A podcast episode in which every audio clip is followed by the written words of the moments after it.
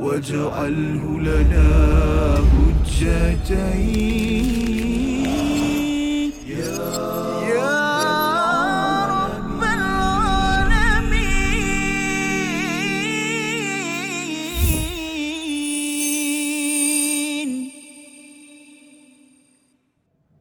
أعوذ بالله من الشيطان الرجيم. والذين كفروا وكذبوا بآياتنا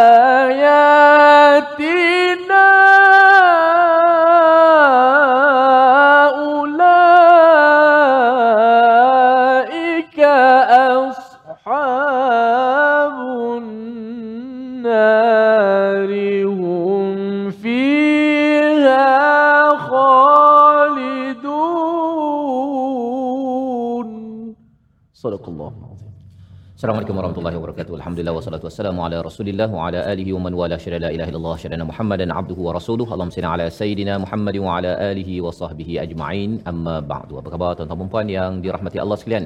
Kita bertemu dalam My Quran Time baca faham amal pada siri yang pertama dan kita ingin meneruskan dengan Quran salat infak pada pusingan yang kedua ini untuk terus kita istiqamah bersama Al-Quran dan pada hari ini kita bersama Al-Fadil Ustaz Tirmizi Ali. Apa khabar Ustaz? Alhamdulillah Safas. Terima kasih. Ah, Alhamdulillah. Sihat eh?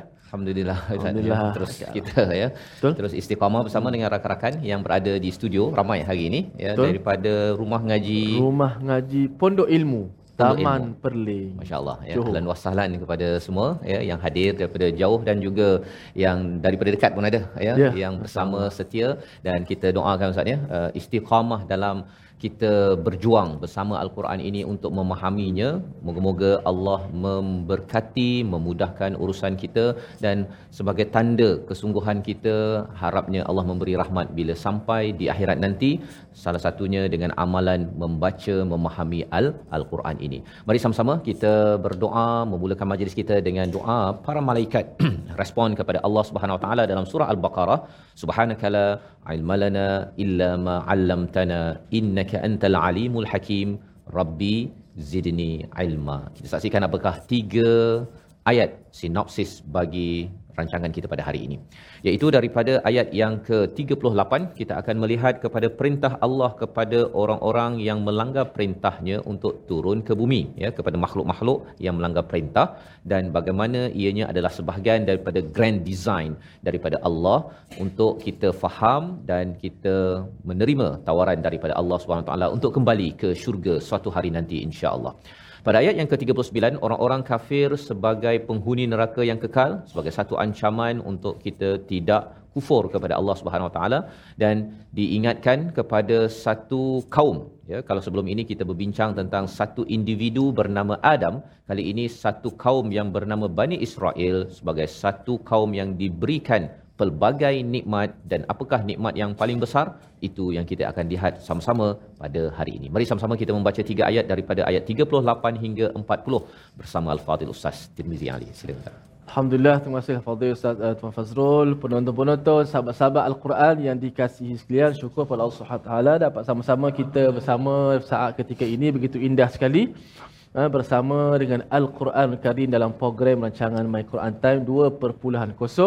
Menarik tiga ayat yang telah uh, kita baca ataupun dengar sinopsis tadi 38, 39 dan 40 yang ada makna-makna yang tersendiri yang mungkin ada hubung kait yang insya-Allah sama-sama kita akan dengar dengan teliti bacaan dan juga kupasan tadabbur uh, daripada Al-Fadhil Ustaz Tuan Fazrul. Sebelum kita mendengar kupasan tadabbur antara tangga-tangga untuk mencapai tadabbur uh, sebagaimana yang selalu dikongsikan oleh Ustaz Fazrul, marilah sama-sama kita membaca dan mendengar terlebih dahulu ayat yang dilafazkan yang dilantunkan mudah-mudahan betul-betul masuk dalam hati sanubari kita semua ayat 38 hingga 40 surah al-baqarah أعوذ بالله من الشيطان الرجيم قلنا اهبطوا منها جميعا فإما يأتينكم مني هدى فمن تبع هداي فلا خوف عليهم فلا خوف عليهم ولا هم يحزنون والذين كفروا وكذبوا بآياتنا أولئك أصحاب النار. هم فيها خالدون. يا بني إسرائيل اذكروا نعمتي التي أنعمت عليكم.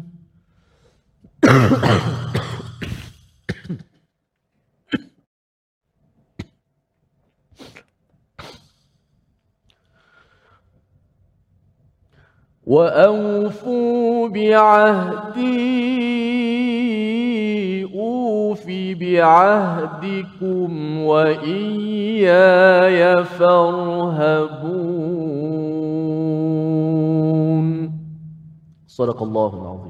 Surah Al-Nazim kita bacaan daripada tiga ayat ayat yang ke-38 hingga ayat yang ke-40 daripada surah Al-Baqarah sebagai satu kesinambungan bagaimana Allah memberi khabar tentang peristiwa Nabi Adam. Sebagaimana kita maklum sebelum ini, peristiwa Nabi Adam ini paling kurang tujuh kali berulang di dalam Al-Quran dan ini adalah kali pertama setiap kali kita bertemu dengan kisah Nabi Adam dan Iblis ini ia membawa kepada sejarah kita sebagai umat manusia.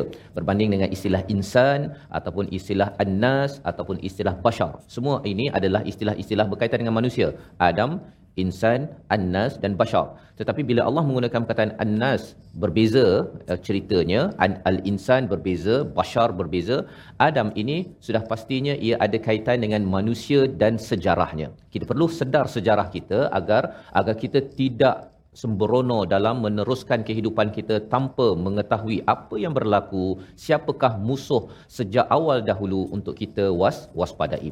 Maka apabila Nabi Adam ya bila Nabi Adam sudah pun bertemu ataupun diberikan kalimah taubat, diterima taubatnya, Allah menyatakan qul nahbitu minha jami'a. Sekali lagi Allah menyatakan kami berfirman turunlah kamu semua daripada daripada syurga Allah taala. Minha itu daripada nya, nya itu merujuk kepada kepada syurga. Mengapa diulang balik semula?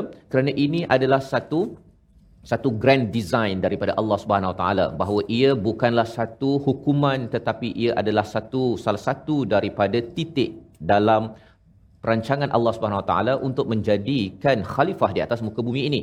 Maka apabila dinyatakan di sini ihbitu uh, keluarlah ataupun turunlah itu bermaksud Nabi Adam kena keluar, uh, Hawa kena keluar dan dalam masa yang sama musuh yang bernama iblis juga perlu keluar daripada daripada syurga secara keseluruhan. Bila cakap tentang keseluruhan ini penting Ustaz ya pasal bukan sekadar Nabi Adam saja keluar yang Hawa tinggal di syurga. Kan kalau terpisah itu terseksa. Satu. Yang keduanya ialah bukan sekadar bukan sekadar iblis yang dikeluarkan tetapi Nabi Adam dan Hawa kerana ini adalah sebahagian daripada perancangan sebagai satu pujukan Allah kepada Nabi Adam semua akan keluar bukannya Nabi Adam saja yang bersalah yang kena keluar ataupun hanya iblis saja semuanya akan keluar dan masing-masing akan diuji bagaimana untuk untuk menghadapi ujian tersebut itu yang membezakan cara untuk untuk berjaya. Dan lebih daripada itu Allah menyatakan fa imma yatiyannakum. Perkataan yang amat powerful Ustaz ya. Jika ya kemudian jika benar-benar datang kepada kamu minni ya daripadaku petunjuk maka siapa yang mengikut petunjuk itu tidak ada ketakutan dan tidak ada kesedihan. Ya kita kena beri perhatian betul-betul pada perkataan yang dimaklumkan kerana ianya akan berulang banyak kali di dalam di dalam al-Quran. Fa imma yatiyannakum. Maksudnya ialah bukan sekadar Allah suruh keluar daripada daripada syurga tetapi ada fa di situ. Maksudnya ada satu kesinambungan. Allah tidak tinggalkan kepada manusia, kepada jin untuk turun di muka bumi ini, tetapi diberikan diberikan hidayah. Allah akan berikan hidayah. Fa itu sebagai satu kesinambungan grand design projek ataupun perancangan daripada Allah Subhanahu Taala. Allah menyatakan ya'tiyannakum kalau kita tengok bahasa Arab Ustaz sebenarnya boleh jadi perkataannya ya'tikum ya jika datang kepada kamu hidayah. Tetapi Allah menggunakan perkataan ya'tiyannakum di sini sebagai satu penekanan bahawa ada sahaja masa kita ini dibawakan hidayah. Ada penceramah, ada kawan, ada YouTube, ada WhatsApp yang membawa hidayah-hidayah kepada kita. Tetapi kita kena pastikan yatian nakum itu extra effort. Ya, usaha lebih sedikit untuk pastikan apa? Bahawa hidayah itu betul-betul mini daripada Allah Subhanahu Wa Taala daripada aku daripada Allah Subhanahu Wa Taala ada saja ustaz ya kelas agama ya ataupun uh, di TikTok dia bawa ayat al-Quran ya tetapi ayat al-Quran itu sudah dimanipulasikan dan rupa-rupanya mesej yang ada yang disampaikan oleh penceramah itu bukan minni bukan daripada Allah Subhanahu Wa taala tetapi ia datang daripada penceramah untuk memanipulasi untuk menyokong dia untuk beli produk dia macam-macam Maka pada waktu ini kita kena ingat perkataan ya'tiyan nakum itu bukan sekadar datang biasa-biasa. Tapi datang dan kemudian kita kena saring apa yang kita dapat itu adalah sesuatu yang benar-benar datang daripada Allah Subhanahu Wa Taala bukan ianya datang daripada nafsu ataupun idea-idea manusia biasa. Dan ini yang kita perlu jaga dan kalau kita jaga betul-betul ya seperti tuan-tuan cuba hadir program Quran kemudian semak balik dengan cikgu lain tengok kepada tafsir tengok pada terjemahan semak lagi dengan cikgu seterusnya maka semua proses itu adalah cara untuk kita memastikan yatian nakum itu yang datang itu benar-benar daripada Allah maka Allah menyatakan siapa yang dapat dan siapa yang ikut faman tabi'a huda ya ya faman tabi'a hudai ya iaitu siapa yang mengikut hidayahku ada dua tawaran daripada Allah Subhanahu Wa Taala. Apakah tawaran tersebut? Kita berehat sebentar. My Quran Time, Quran, Salat, Infak insya-Allah. واجعله لنا حجتين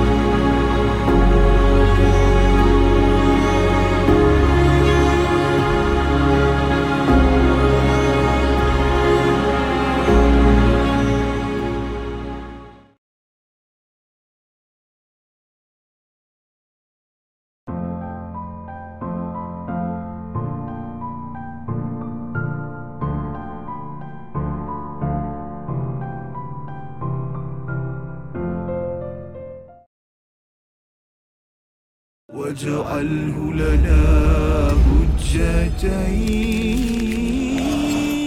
يا رب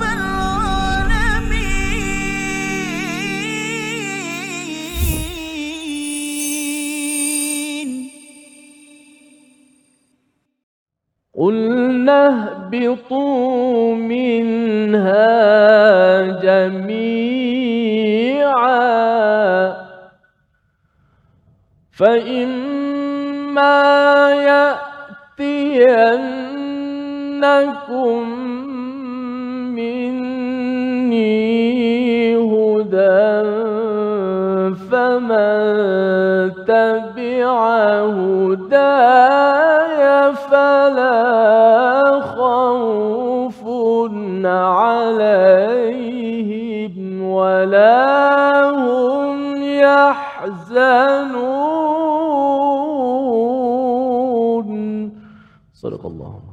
Surah Al-Nazim kita kembali dalam My Quran Time. Sama-sama kita melihat kepada ayat yang ke-38 pada halaman yang ke-7 sebagai satu ayat yang amat-amat indah dan ianya menjadi panduan penting kepada Nabi Adam dan juga kepada Bani Adam kepada kita semua. Bagaimana mensikapi apabila Allah sudah pun menyuruh kepada semua makhluk Adam Hawa dan juga iblis untuk turun di atas muka bumi ini saling bermusuh tetapi apabila ada ada panduan ya ada panduan dalam ayat 38 ini untuk kita kembali semula ke daerah syurga kita. Tiket itu dapat dengan apa? Fa imma yatiyannakum minni jika datang ya kepada daripadaku dan dipastikan bahawa ianya betul-betul daripada Allah Subhanahu Wa Taala hidayah itu. Seperti tuan-tuan ya cuba pergi ke program cari ilmu dan kemudian uh, semak betul-betul. Ia bukan sekadar pendapat ustaz ya tetapi ia adalah daripada sumbernya Allah Subhanahu Wa Taala. Dengan kita merujuk kepada Quran dan sunnah cuba kita fahami benar-benar. Faman tabi'a hudai ya siapa yang mengikut hidayahku. Allah memberi penekanan kepada hudaya. Di situ maksudnya hidayahku. Sekali lagi perkataan ku muncul sekali lagi bukan hidayah kami. Hidayah kami itu mungkin daripada orang-orang tertentu ataupun manipulasi daripada orang-orang yang nak jual barang ataupun nak suruh kita sokong kepada kumpulan dia dan pelbagai perkara motif yang tidak menuju kepada Allah kalau kita dah cari betul-betul dan kemudian kita ikut betul-betul tabi'ah itu maksudnya ikut rapat-rapat kepada apa yang ada dalam Quran dan sunnah ini ada dua tawaran daripada Allah Subhanahu Wa Taala. Yang pertama fala khaufun alaihim ya. Dan yang kedua walahum yahzanun iaitu yang pertama tidak ada ketakutan ke atas mereka dan tidaklah mereka itu bersedih bersedih hati. Mengapa dua perkara ini amat mahal ya? Kerana penyakit psikologi bagi seorang manusia ada dua ustaz satu ialah perkara ke depan namanya bimbang khaufun. Dan yang dah lepas namanya adalah hazan. Hmm. tetapi dalam ayat ini kalau kita beri perhatian Allah menggunakan kata nama ya kata nama khaufun di sini.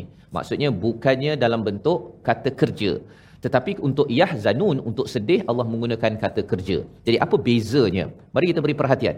Fala khaufun alaihim ini iaitu ini adalah ketakutan. Dan ketakutan ini uh, sesuatu yang bahaya Ustaz ya. Sesuatu yang bahaya.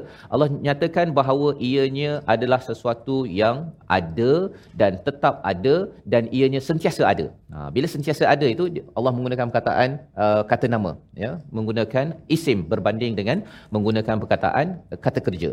Tetapi kata kerja ya seperti pemain bola dengan bermain bola. Kalau bermain bola kita kata kerja. Kadang-kadang main kadang-kadang tak main. Tapi pemain bola memang selalu main. Bila bercakap tentang bimbang ini memang sentiasa wujud dalam kehidupan seorang manusia tapi sedih Ustaz. Kalau kita ingat ayah saya sudah meninggal kita jadi sedih. Tapi kalau kita tidak ingat maka ia tidak menyebabkan kita sedih. Jadi yahzanun ini sedih dalam uh, diri manusia ini dia datang dan pergi kerana ia adalah sesuatu yang telah pergi tetapi khaufun ini kita bimbang rezeki kita bimbang kita ni masuk syurga ke neraka uh, keluarga saya ni baca Quran ke tidak faham ke tidak saya suruh dia untuk solat dia buat ke tidak khaufun ini adalah sesuatu yang sentiasa ada di dalam kehidupan. Ini adalah satu sudut.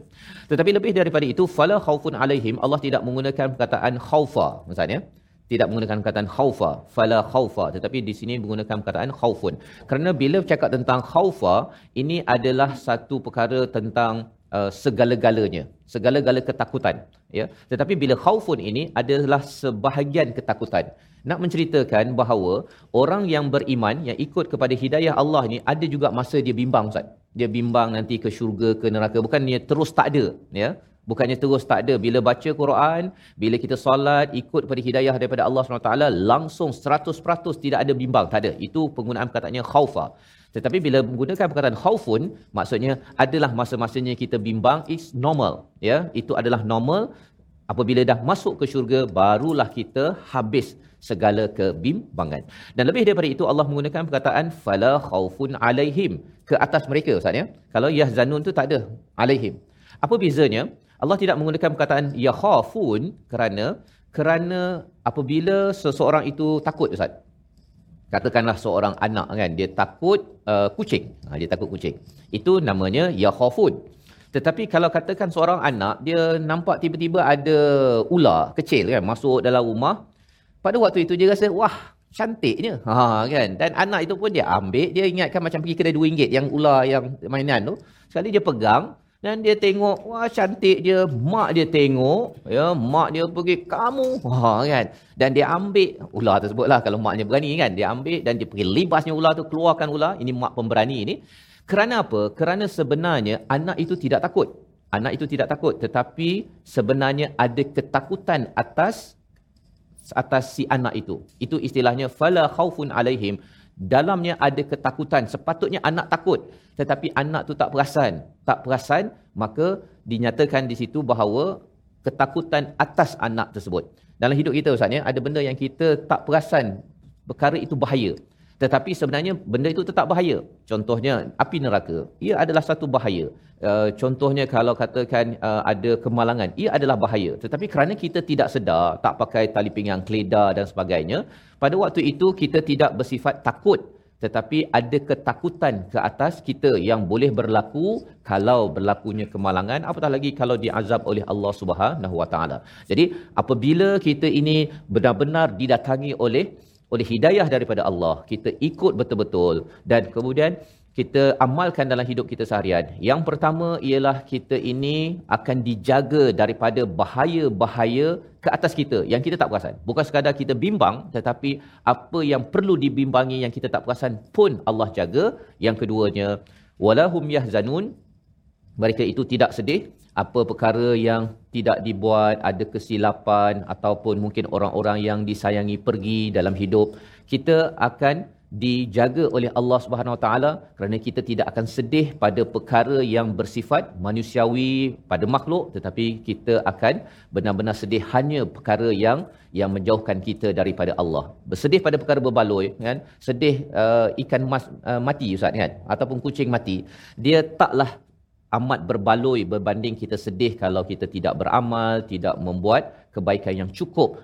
untuk menyiapkan diri menghadapi Allah Subhanahu Wa Taala. Membawa pada perkataan pilihan kita pada hari ini kita saksikan iaitu qul nahbitu minha ya perkataan yang kita ingin beri fokus ialah habata iaitu turun 8 kali disebut di dalam al-Quran dalam surah al-A'raf dalam surah Hud dalam surah Taha dan kebanyakannya itu adalah cerita tentang Nabi Adam Ustaz ya.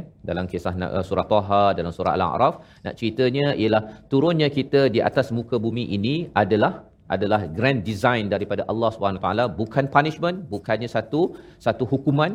Dan bukan kerana uh, Nabi Adam dah turun uh, kita ni turun juga kerana kita ada dosa menyebabkan kita perlukan penyelamat Nabi Isa sebagai savior. Itu adalah kefahaman orang-orang Kristian. Tetapi kita sebenarnya turun lahir ini semuanya fitrah ya ia adalah sebahagian daripada grand design Allah. Yang penting bila kita turun ini berada di muka bumi ini nak kembali ke syurga Allah siapkan tiket. Siapa beli tiket tersebut insya-Allah dengan rahmat Allah berjaya ke syurga iaitu tiketnya. Bila datang hidayah ikut elok-elok maka insya-Allah fala khaufun alaihim wala hum yahzanun. Mari sama-sama kita baca ayat yang ke-39 apakah kontra kepada orang yang yang tidak mengikut hidayah. Bersama Ustaz Tirmizi. Baik, alhamdulillah. Kita baca pada ayat 39 uh, apakah Ustaz? Kontra pada orang yang tak ikut tidak hidayah. mengikut hidayah uh, Allah Subhanahu Wa Taala. Ayat ini mudah-mudahan menginsafkan kita. Uh, kita bimbang dalam banyak-banyak kita hidup di dunia ini. Kita bimbang satu uh, salah kesalahan yang kita buat yang menyebabkan uh, kita kufur dan sebagainya. Mudah-mudahan kita dijauhkan. Allah Taala kekalkan kita dalam iman uh, yang jitu yang sempurna sehinggalah kita bertemu Allah Subhanahu Wa Taala kita baca ayat 39 auzubillahi minasyaitanir rajim والذين كفروا وكذبوا بآياتنا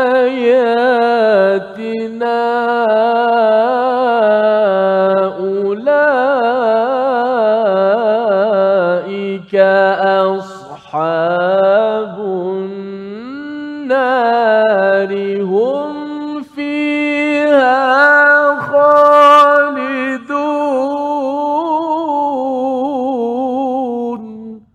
صدق الله Bagi orang-orang yang kafir dan mendustakan ayat-ayat kami, mereka itulah penghuni neraka, mereka kekal di dalamnya. Jadi ini adalah kontra kepada ayat yang ke-38 ya bagi mereka yang kufur, yang tidak bersyukur dengan hadiah paling besar yang Allah beri namanya adalah hidayah. Itu hadiah paling besar. Ya, bukannya makan besar, maksudnya kereta besar, rumah besar bukan.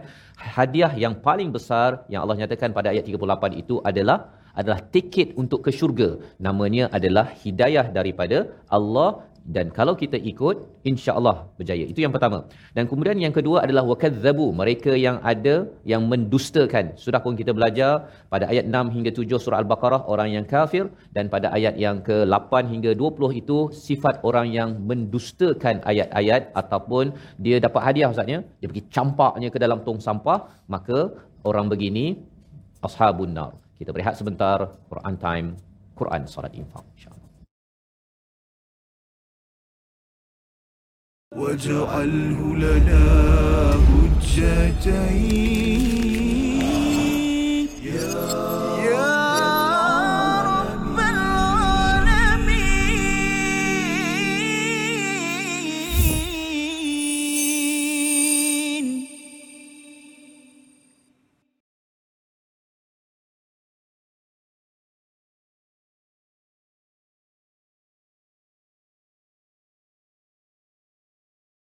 منهما جئنا وارزقنا تلاوته.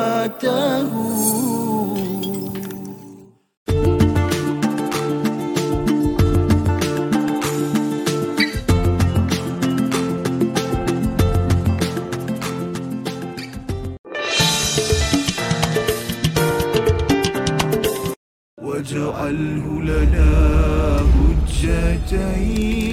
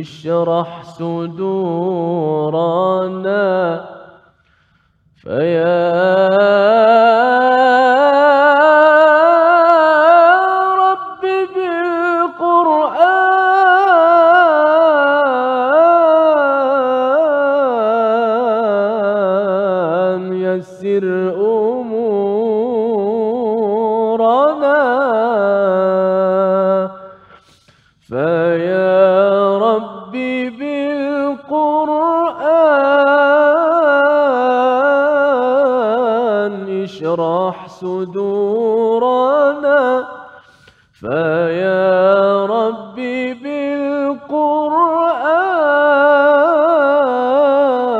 بالقرآن يسر أمورنا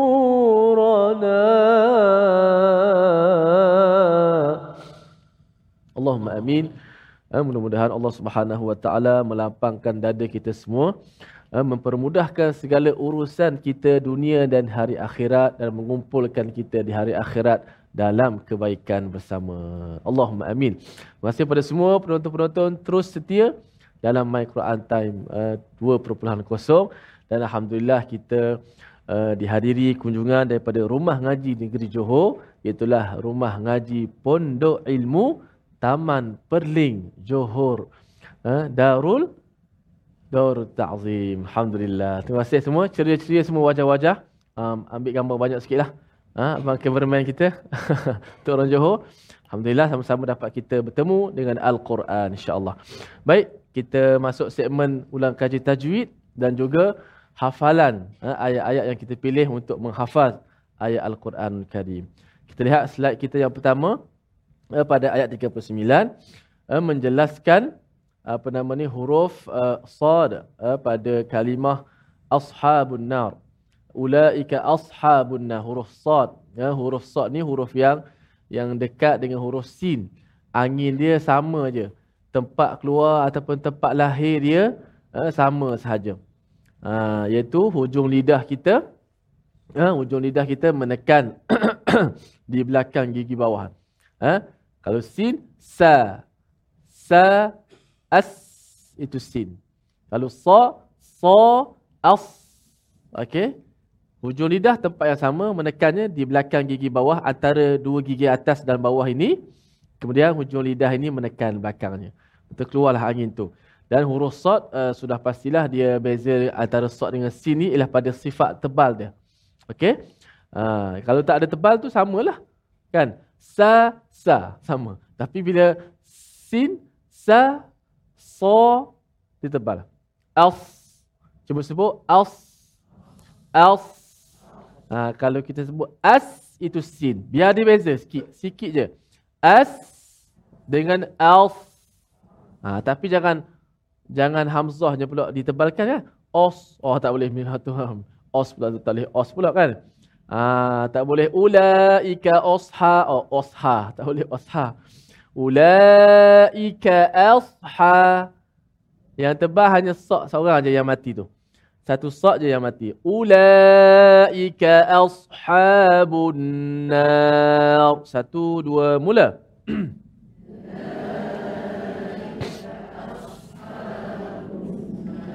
Ah, itu dia. Itu yang pertama.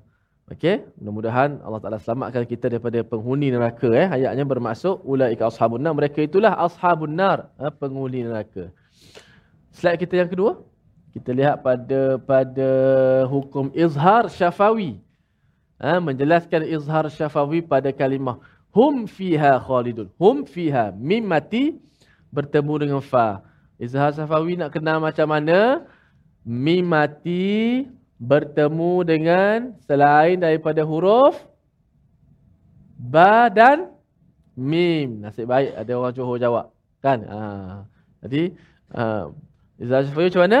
Mim mati bertemu dengan selain daripada ba dan mim. Maka itu adalah Izhar Syafawi. Yang banyak-banyak huruf ada 29 huruf. Okey? Ha, tolak ba dan mim. Eh?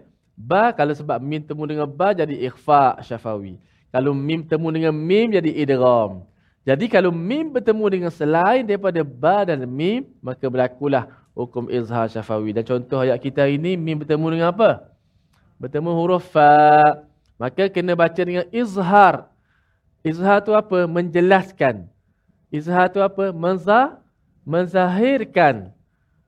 Menzahirkan apa? Menzahirkan, menjelaskan mim mati itulah. Dengan cara, dengan cara merapatkan bibir mim ketika mati. Hum Ha, tu masuk izhar. Kalau kita buat hong, ah ha, tu tak panggil izhar. Kan dia macam ikhfa pula. Macam menyembunyikan, itu tak boleh sembunyi. Izharkan, jelaskan mim mati dengan kita merapatkan mati mim tu bibir kita. Ha, dan tanpa dengung lah, tanpa dipanjangkan dengan hum, terus ambil fa. Hum fiha. Sebut, satu, dua, mula. Hum fiha. Hum fiha. Ayuh begitu. Ha, tapi biar jelas jangan dah mati pergi hidup balik. Home oh home pula. Home fi oh home. Jangan home. Ha, tu kesalahan yang kadang-kadang tak sedar. Ha, tak sedar kita buat ha? kita elakkan kesalahan tu. Hum fiha khalidun.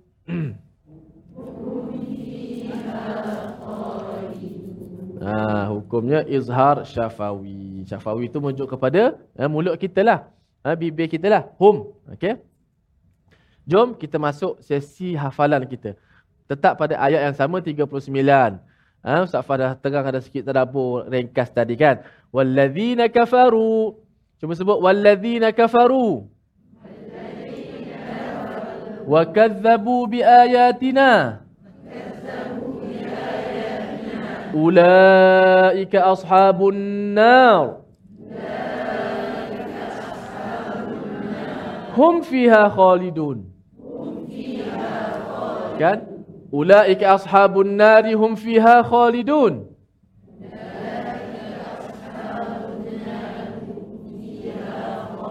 Ah, hum fiha khalidu banyak kali dah jumpa dalam Quran kan? Kan? Bak syurga pun disebut hum fiha khalidun juga. Kekal mereka dalamnya selama-lamanya. Eh, neraka bagi orang yang kafir ingkar hum fiha khalidun juga kekal selama-lamanya. Jadi perkataan hum fiha khalidun tak susah. Senang ke susah nak hafal? Senang, selalu dengar, selalu baca. Ha, hari ini kena hafal pula. Maka jadi mudah insya-Allah ha. Kacang aja insya-Allah ha. Kata orang Johor ha. Okey. والذين كفروا وكذبوا بآياتنا Satu, dua, mula.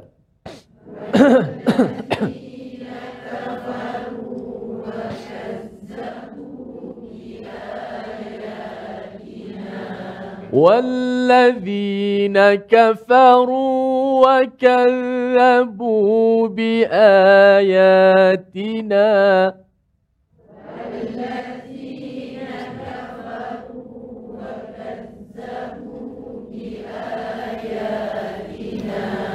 أولئك أصحاب النار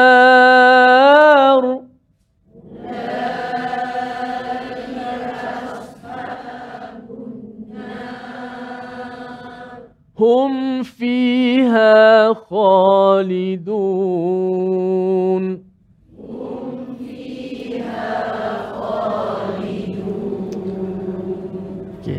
Okay. والذين كفروا وكذبوا بآياتنا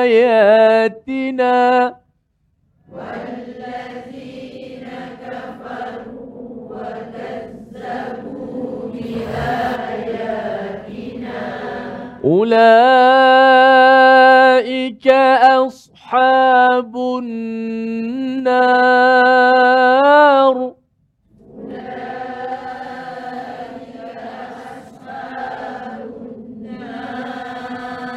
هم فيها خالدون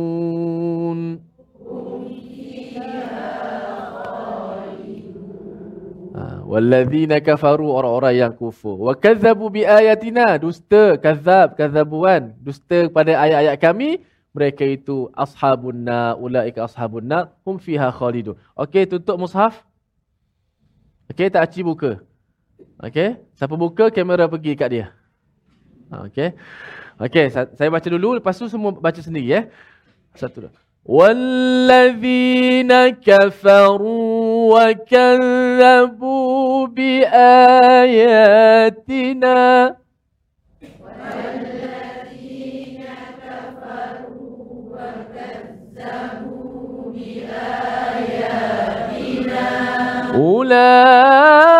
أولئك أصحاب النار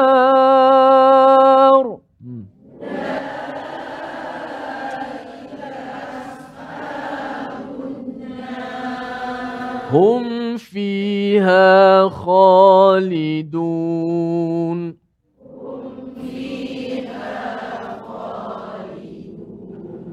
Okey, wallazina kafaru wa kadzabu bi ayatina. Satu, dua, mula. Tiga kali ya. Satu, dua, mula.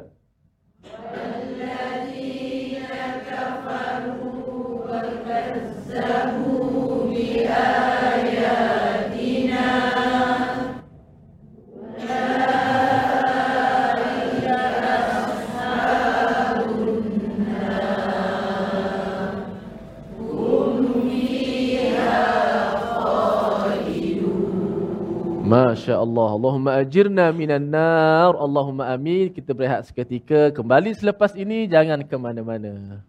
Waj'alhu lana hujjatain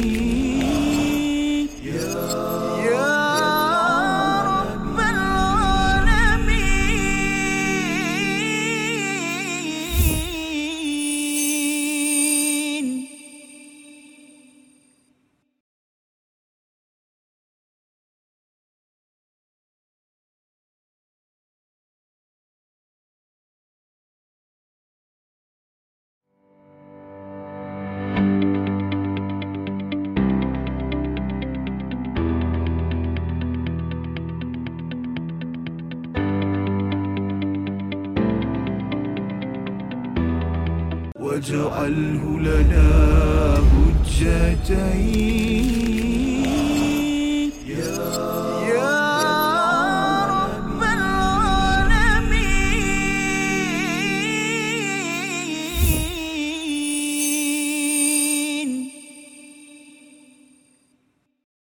kita dalam My Quran Time pada hari ini untuk kita melihat kepada ayat yang ke-38 hingga 40 dan sebentar tadi sudah pun kita menghafal kepada ayat yang ke-39 iaitu yang bermaksud dan mereka yang tidak bersyukur ya tidak menghargai dan juga menafikan mendustakan hadiah terbesar daripada Allah iaitu hidayah. Ini adalah tiket untuk kembali ke syurga dan dalam masa yang sama ia mempunyai dua tawaran iaitu tidak ada kebimbangan dan tidak ada kesedihan. Dua perkara ini adalah penyakit psikologi, istilahnya membawa kepada mental health, kesihatan mental di mana apabila seseorang itu mendapat hadiah fala khaufun alaihim walahum yahzanun, maka di dunia ini tidak stres ya, tidak mudah stres dan apatah lagi bila sampai di di akhirat. Tetapi bagi mereka yang tidak mendapat hadiah ini ulaika ashabun nar mereka itu adalah ahli neraka yang penuh dengan stres ya penuh dengan kebimbangan berapa lama lagi akan diazab diazab dan amat sedih dengan segala peluang Allah berikan di dunia saya tidak manfaatkan saya diberikan hidayah saya ber, uh, diberi hidayah untuk berbuat kebaikan tapi saya tidak gunakan masa saya 60 70 tahun untuk saya isi dengan perkara yang terbaik. Maka Allah nyatakan hum fiha khalidun Ustaz ya. Ini adalah stress level ataupun penyakit azab yang kekal dan ini adalah ancaman daripada Allah dan juga tawaran daripada Allah. Tawaran dan ancaman diberikan sebelah-sebelah untuk apa? Untuk kita sebagai individu, ya, sebagai satu individu perlu memilih perkara ini dan lebih daripada itu kalau dalam hidup kita Ustaz ya, kadang-kadang kita ada sedih juga, ada bimbang. Tetapi bila kita ada hidayah, kebimbangan dan kesedihan di peringkat horizontal, kita sesama makhluk kerana kita sedih kerana kucing meninggal ya ataupun uh, apa tadi? Uh, ikan mas uh, mati Ustaz ya ataupun mungkin sedih dengan kepergian orang-orang yang kita sayang. Tetapi bila ada hidayah itu kita cepat-cepat kembali kepada Allah. Sebabnya pada zaman Rasul sallallahu alaihi wasallam bila ada orang sakit Ustaz ya, bagi setengah orang yang sakit dia akan sedih. Dia akan sedih. Tetapi Nabi balas dengan apa? La ba's. Kan itu bahasanya kan? La ba's tahur istilahnya. Labas itu maksudnya adalah tidak ada masalah. Sepatutnya bila orang tengah sakit, kita jagalah, oh kesian kamu ni kan. Ya, kamu ni sakit, saya memang kesian lah. Ha, lebih kurang itu kan. Tetapi Nabi balas dengan apa? Labas. No problem. Kan? Kalau nak terjemahkan dalam bahasa Inggeris, tak ada masalah. Kerana apa? tahur iaitu kamu ini dibersihkan segala dosa-dosa kamu lagi panjang kamu sakit sebenarnya Allah bersihkan dosa-dosa yang ada dan bila sampai di akhirat nanti sudah selesai tidak perlu dibersihkan dengan dengan azab daripada Allah SWT itu cara fikir yang dibawakan oleh hidayah Allah kita lihat secara horizontal mendata kita rasa bermasalah sedih bimbang tapi cepat-cepat kita kembali kepada Allah maka pada waktu itu sakit pun ia menjadi sebagai satu yang tidak membawa masalah labas tahur sebagaimana yang dijatakan oleh Nabi kepada para sahabat kerana ia menyucikan segala kekurangan yang kita ada. Itu adalah bagaimana kisah Nabi Adam secara psikologi. Bagaimana pula kaedah apabila orang-orang yang diberi hidayah secara sosiologi, maksudnya secara sosial lebih daripada satu orang, kita baca ayat 40 sebagai ayat permulaan sosiologi menerima hidayah bersama Ustaz Tirmizi. Baik, Alhamdulillah. Terima kasih Fadil uh, Fazrul. Penonton-penonton, seterusnya kita berpindah pada ayat yang ke-40. ha, Ustaz Fazal ada panggilan pula. Wahai Bani Israel. Oh, banyak cerita Bani Israel ini. Eh, bukan saja-saja cerita-cerita lama-lama yang Allah Subhanahu Wa Taala muatkan dalam Quran, bila Allah yang pilih dalam banyak-banyak kisah, eh, pasti ada eh, tersemat di situ eh, pengajaran-pengajaran hikmah untuk sama-sama kita belajar. Lalu seperti biasa kita baca ayat 40. أعوذ بالله من الشيطان الرجيم يا بني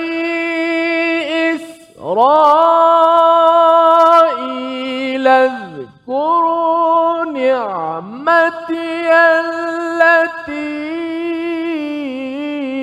أنعمت عليكم وأوفوا بعهدي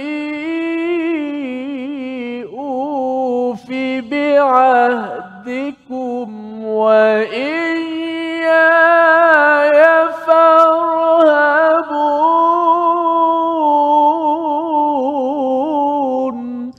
Sadaqallahul azim. Surah Al-Azim ayat yang ke-40 Wahai Bani Israel ingatlah nikmatku yang telah aku berikan kepadamu dan penuhilah janjimu kepadaku nescaya aku penuhi janjiku kepadamu dan takutlah hanya kepada kepadaku kepada Allah Subhanahu Wa Taala. Ini adalah panggilan Allah kepada uh, kaum ya kaum ataupun satu kumpulan lebih daripada satu orang yang diberikan hidayah. Kalau Nabi Adam itu diberikan hidayah bila turun secara individu ya Allah menyatakan pada ayat yang ke-38 faman tabi'a.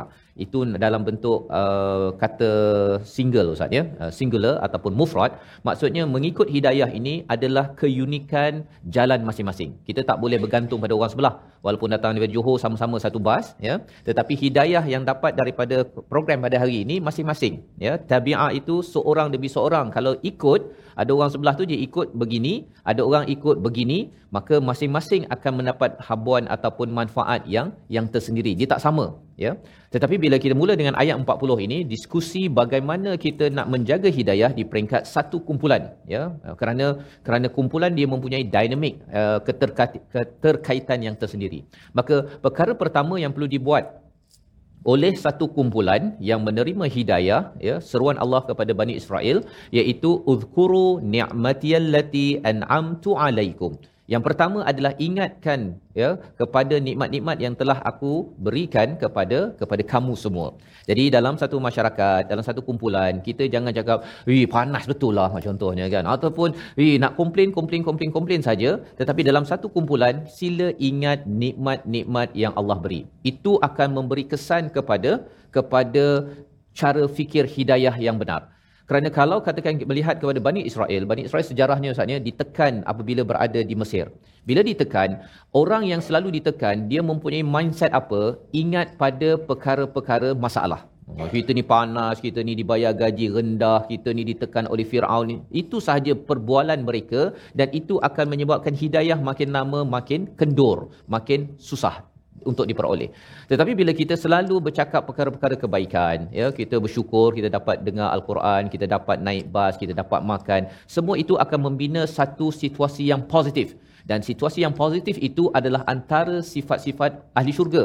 Sebagaimana kita sudah belajar pada ayat yang ke-25 sebelum ini wabashshiril ladina amanu wa amilus solihat berikan kabar gembira berikan kabar semangat kepada rakan-rakan yang ada orang yang beriman yang nak beramal soleh maka orang-orang ini akan mendapat syurga suatu hari nanti. Jadi ini adalah perkara pertama uzkuru ni'mati allati an'amtu alaikum.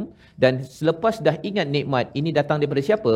Daripada Allah maka tunaikan janji tunaikan janji. Pasal Allah dah bagi, maka kita kena tunaikan apa janji kita kepada Allah. Nescaya Allah kata apa? Allah akan menunaikan lagi janji-janji yang Allah berikan kepada Bani Israel Ustaznya. Kemenangan, ya. Antara nikmat yang diberikan kepada Bani Israel ini, mereka ni selamat daripada Fir'aun. Ya. Nabi Musa dihantar dan akhirnya mereka dikeluarkan daripada Mesir. Kemudian bila mereka berjalan tu ada awan. Kemudian mereka diberikan manawas salwa, makanan daripada langit. Mereka diberikan air ketika haus. Macam-macam nikmat tetapi apakah yang berlaku kepada mereka? Ini kisah yang kita ingin perhatikan kerana di hujung ayat 40 itu Allah kata wa iyya ya farhabun iaitu sila takut kepada Allah Subhanahu Wa Taala. Dah diberi nikmat, ya bukan kita rasa wah saya deserve, saya berhak mendapat, tapi saya perlu berhati-hati kalau tidak disyukuri, tak diingati dan tidak tunaikan janji, Allah boleh tarik nikmat Bani Israel dan juga pelajaran untuk kita umat yang diberi iman dengan Al-Quran, Allah boleh tarik nikmat yang ada dan Allah akan jauhkan kita daripada janji kebaikan kemenangan. Membawa kepada resolusi kita pada hari ini, kita saksikan. Hindari ketakutan dan kesedihan yang boleh mengundang kegelisahan. Yang kedua, sentiasa bersama sahabat yang membimbing jalan ke syurga. Dan yang ketiga, tidak langgar perintah Allah agar selamat di akhirat. Kita berdoa asas. Bismillahirrahmanirrahim. Rabbil Alamin. Wassalatu wassalamu ala ashrafil mursalin. Ya Allah, ya Tuhan kami, kurniakan kepada kami kekuatan, Ya Allah, untuk terus kami istiqamah mengikut jalan yang benar, Ya Allah. Al-Quran dan sunnah Nabi Muhammad sallallahu alaihi wasallam. Ya Allah, Tuhan kami, jauhkanlah kami daripada munafik, daripada sifat kekufuran, Ya Allah. Kekalkanlah kami di atas ni'mat iman dan Islam, Ya Allah. Ya Allah, selamatkanlah kami daripada api neraka, Ya Allah. Ya Allah, selamatkanlah kami daripada kepanasan api neraka-Mu, Ya Allah. Ya Allah, ya Tuhan kami, berikanlah kepada kami ibrah kebaikan, Ya Allah, setiap ayat yang kami baca daripada ayat-ayat-Mu ini, Ya Allah, untuk kami sematkan dalam hati sanubari kami, Ya Allah, untuk kami amalkan dalam kehidupan seharian kami, Ya Allah. Amin, Ya Rabbal Alamin, walhamdulillahi Rabbil Alamin. Amin amin ya rabbal alamin. Moga-moga kita terus mengikut rapat-rapat hidayah daripada Allah dan terus saya menyeru pada tuan-tuan untuk bersama dalam tabung gerakan Al-Quran sebagai satu platform kita me- menghubungi nombor yang tertera sama ada tuan-tuan ingin menyumbang ataupun menyumbang idea ataupun jaringan bagaimana kita boleh mempelbagaikan memajukan lagi penyampaian Al-Quran dan terus disebarkan ke seluruh alam ya pelbagai pelosok dengan idea pelbagai kerana kita yakin bahawa surah ataupun Al-Quran Al-Quran ini adalah satu kebenaran mutlak yang perlu diperjuangkan dan kita perlu berbangga terus ianya dimartabatkan di mana jua. Dan kita bertemu lagi dalam My Quran Time Quran Salat Infaq insyaallah. Ana al-layli wa atrafan nahar. Waj'alhu lana